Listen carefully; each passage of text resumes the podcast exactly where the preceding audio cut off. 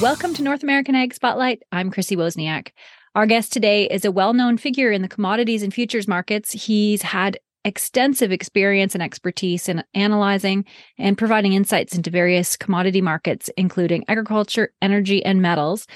The Hightower Report, under his guidance, has been recognized for its market analysis and research services, catering to traders, investors, and other professionals involved in commodities training. He's traveled the world meeting commodity producers, commodity consumers, foreign government officials, and those who process commodities for the food for food and industry, um, giving him a broad understanding of all layers of global markets from origination to recycling.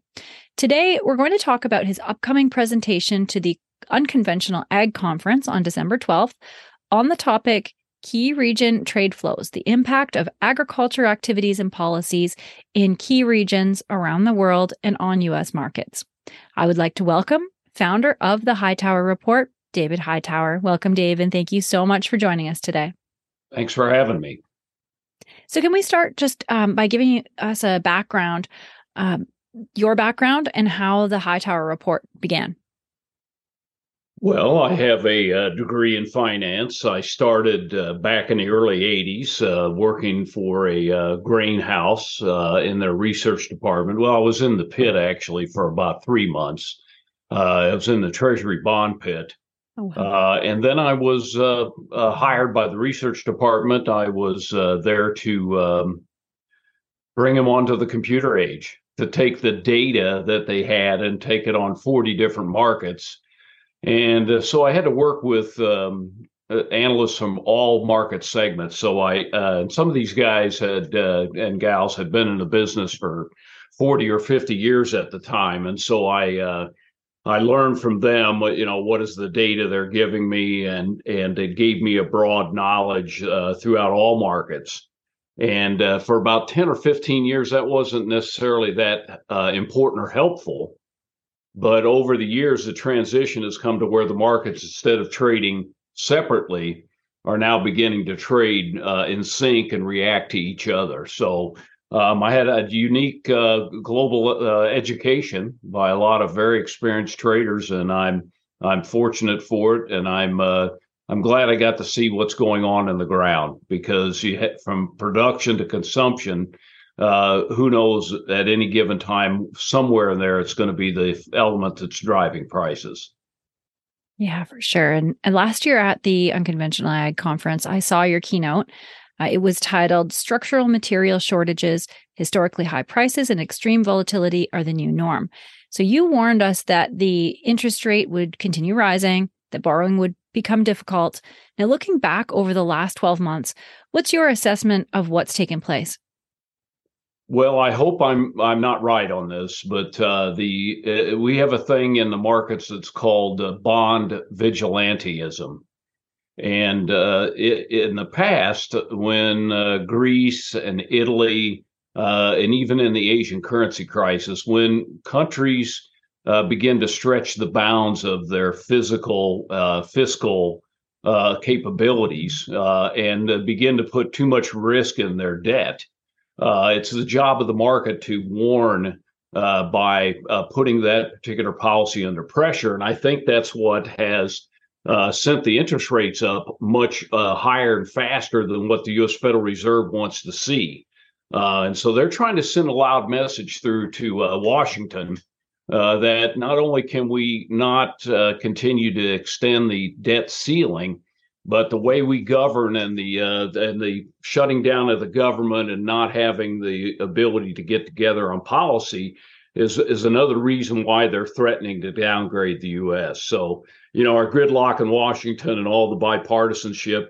It's now about to get into a really serious thing, and even the Joint Chiefs of Staff last week indicated that the biggest threat to the U.S. right now is not militarily; it's the U.S. deficit. Wow. Wow, that uh, yeah, like you said, I hope hope you're not right. Hopefully, we can get this cleaned up, right? Right. Uh, and this year, that you're going to be speaking on key region trade flows, the impact of agricultural activities and policies in key regions around the world on U.S. markets. So, what will you be covering in this presentation this year? Well, I think we'll talk a little bit about currency because uh, the uh, the dollar has been so dominant, um, and that means the purchasing power for a lot of uh, countries, particularly in Southeast Asia, has really been uh, undermined. Uh, and I think that we're at the end of the rate hike cycle, and the U.S. has held higher interest rates since before COVID, and now that is starting to narrow a little bit, but also uh, especially in commodities, uh, the growth in demand is going to come from Asia. And so, uh, depending on the currency flows, I mean, this is nothing new, uh, but it's going to continue. That's where the marginal demand is going to come from. Uh, and, it, and it continues to be stronger than what people anticipated. So, what major trends do you foresee in commodities for 2024 and beyond? And how are they going to impact the North American farmer? Well, I think that uh, we're going to see more strategic supply building, and maybe countries like China will not be as uh, willing to uh, utilize those strategic supplies just for uh, achieving lower pricing. Um, just as we see in the Strategic Petroleum Reserve in the U.S., we occasionally take oil out, we put oil back in uh, but I think the COVID supply chain situation is going to probably make more commodities held up within the marketing channel instead of uh, moving in and out, so to speak. And you know, the grain market and the uh, grain certificates and and uh, ETF holdings, all these things have a ripple effect uh, downstream. And so, I don't think that there's going to be as much. Um, movement both ways. So the grain will flow one direction, and that's the way it'll stay.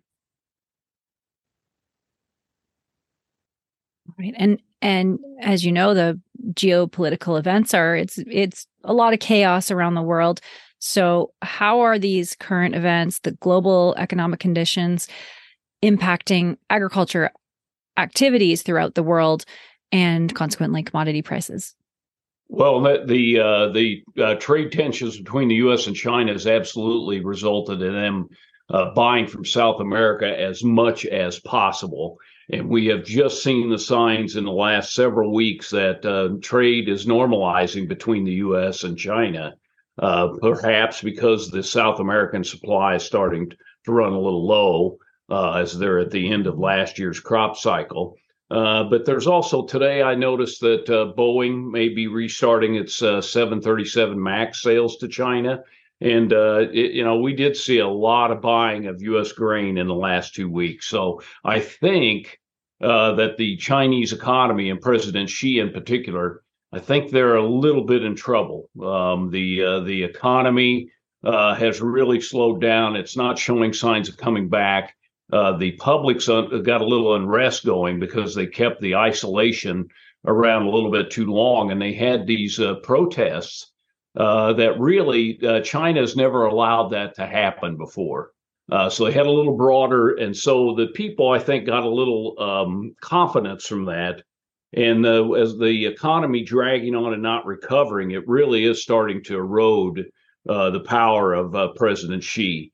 And also this week, President Xi and uh, President Biden will meet uh, in California. So there, you know, it's improving there. trade relations with the rest of Southeast Asia are very good. Uh, and it, you have to realize that that uh, seven, eight hundred million people uh, that are down in that uh, Vietnam, the Philippines, Indonesia, all those areas are quite significant population, and they're all very young. Um, and if you go to uh, Hanoi or to Singapore or wherever you see the intensity of uh, people on the street, um, and it's it's starkly starkly different than here uh, especially in some of these cities with the uh, post-COVID with people working at home.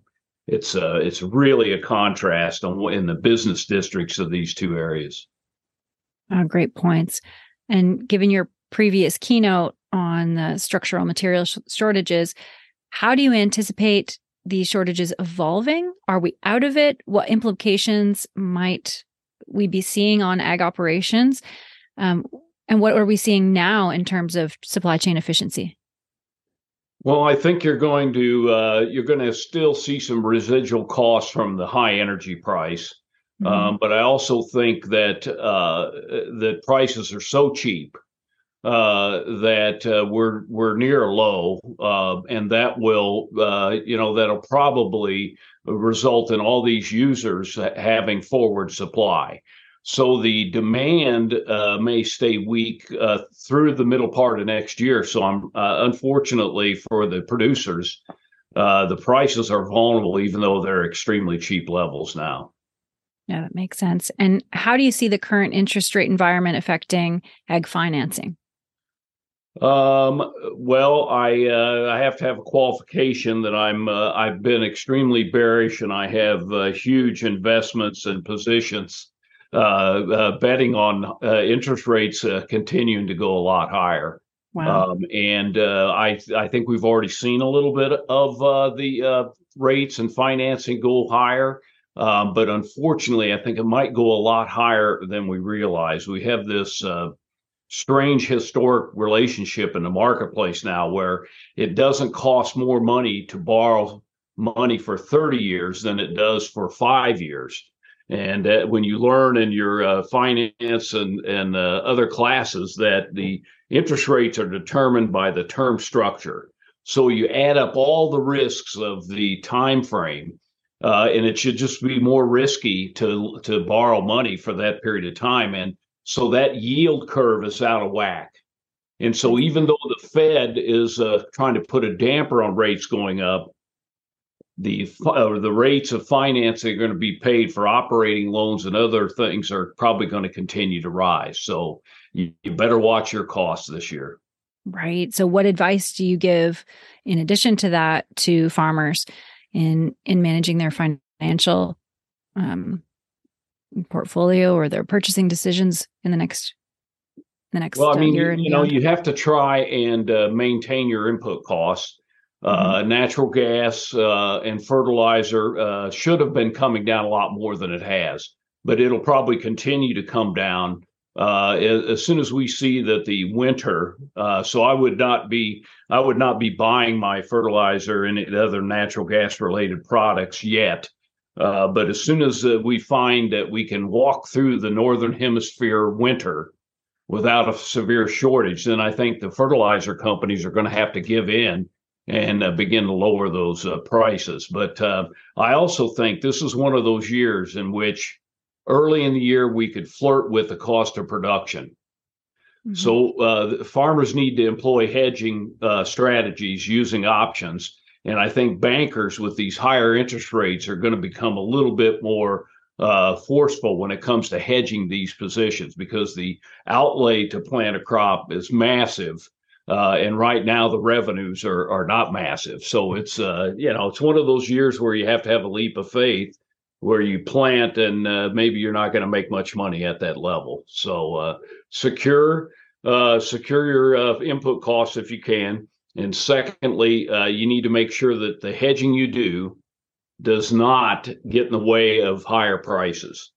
Um, and there are to like selling futures and some other things, fixing the basis. Those are the kind of things that can eliminate you from seeing price gains. And so uh, this is a year in which, uh, believe it or not, we're so low in the range, but still put options are probably, I think, the best strategy.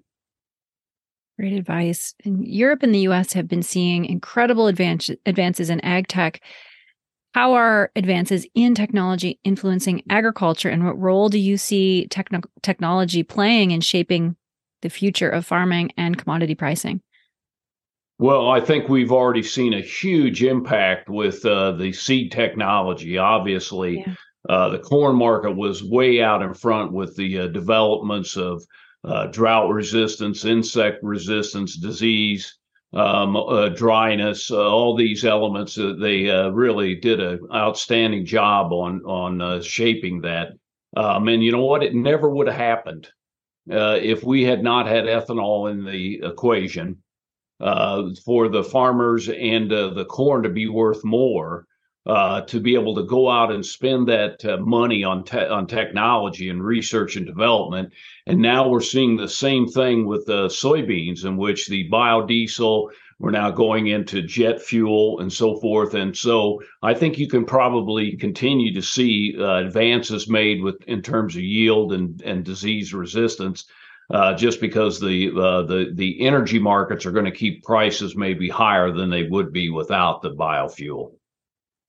Yeah, that makes sense. And there's a, a lot of government policy coming down that is um, maybe not in you know the farmers' favor. I think um, we can agree, especially coming from California, and some of that regulation is trying to move eastward.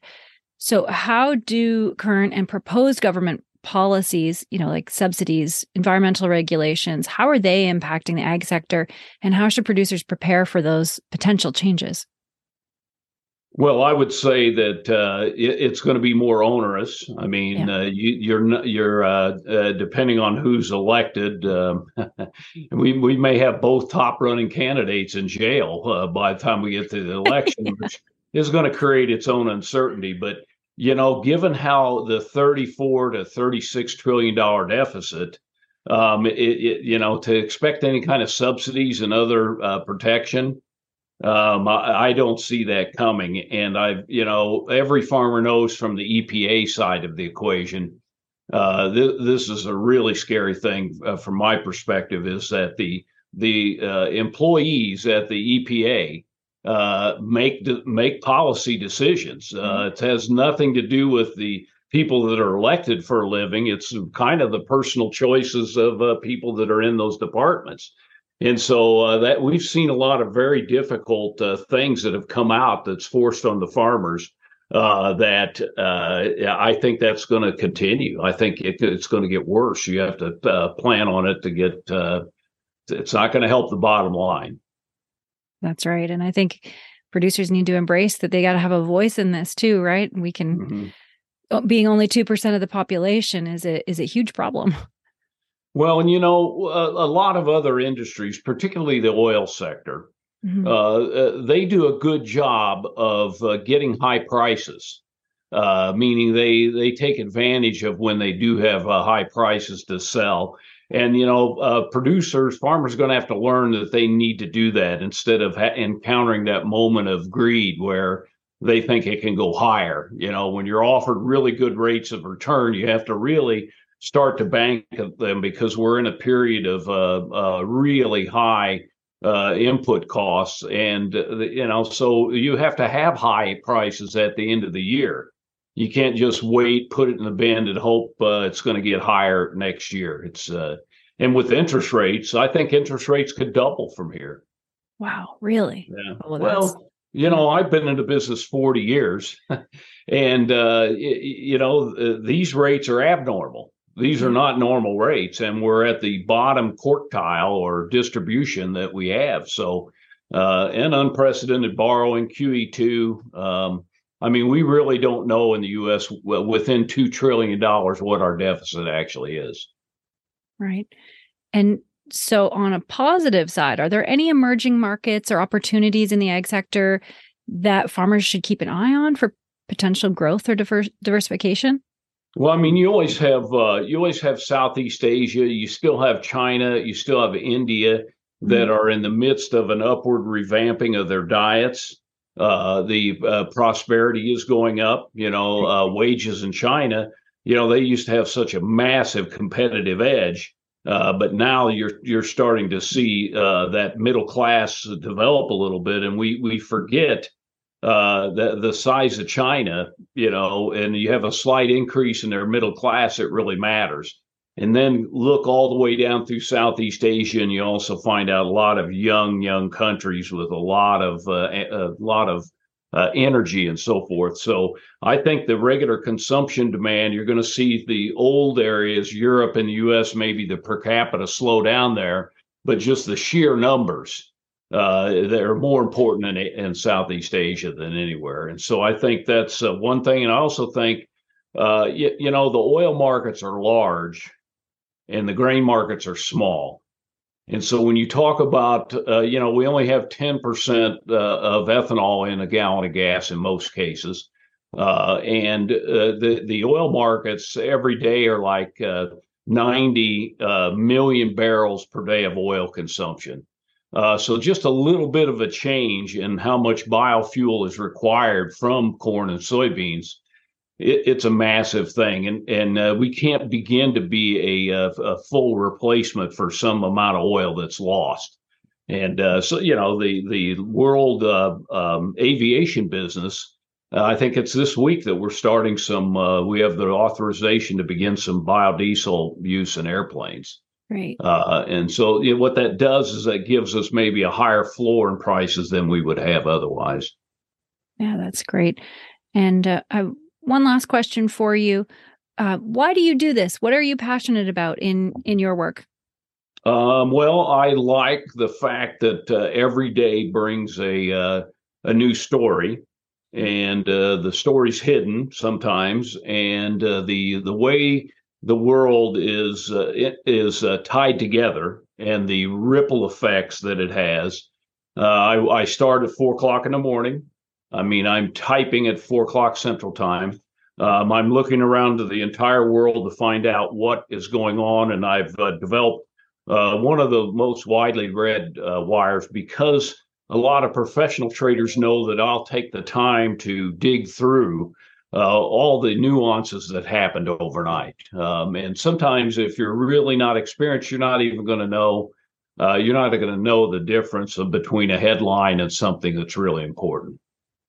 Wow, yeah, that's it's really fascinating. And then, where can people find um, the Hightower Report? Where can they sign up? Google Hightower Report. It'll be on the top yeah. list, I'm pretty sure. So uh, Hightower Port is um, uh, about 34 years in the business, and we've done a lot of. Uh, we do. Uh, we're a research department for a lot of uh, clearing firms and brokerage houses. Um, so that also gives us input. Yeah. Oh, that's great. Well, thank you so much for joining me today. That's a, a lot of information, and it's quick and easy to digest. So I guess we all put our seatbelts on or keep them on. exactly. for the next little while. Yeah. Yeah. Uh, thanks to all who are watching or listening as well. If you want to learn more, the links are provided in the show notes. If you haven't yet registered for the Unconventional Ag Conference to see David's full presentation and the rest of the speaker lineup in person, head on over to unconventionalag.com. Don't forget to subscribe to North American Ag Spotlight on YouTube, Rumble, or Telegram channels. And the podcast is available on Spotify, Apple, Amazon, or wherever you listen to podcasts. If you like the episode, I'd love it if you shared it. Have a great day.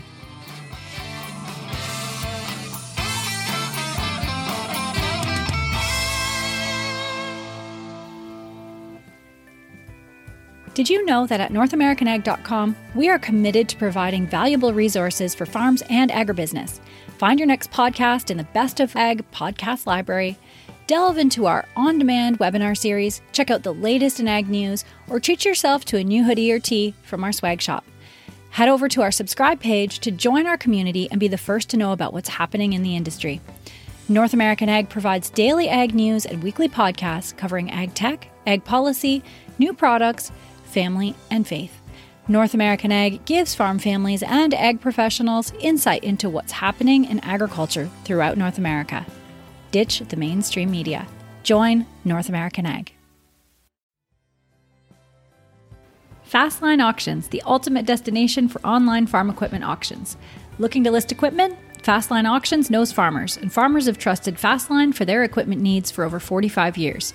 With unmatched digital reach and direct to farmer catalogs, they can find the right buyer for your equipment. Not to mention, they have the industry's lowest commission rates. And if you're looking for equipment to buy, you can bid with confidence. No buyer premiums, no reserves, just integrity. Fastline Auctions, your trusted platform for hassle free, cost effective farm equipment auctions. Visit fastline.com for more information. You can join us for a tour of the Fastline Auctions platform July 13th at 6:30 p.m. To register for this webinar, go to northamericanag.com slash fastline hyphen webinar.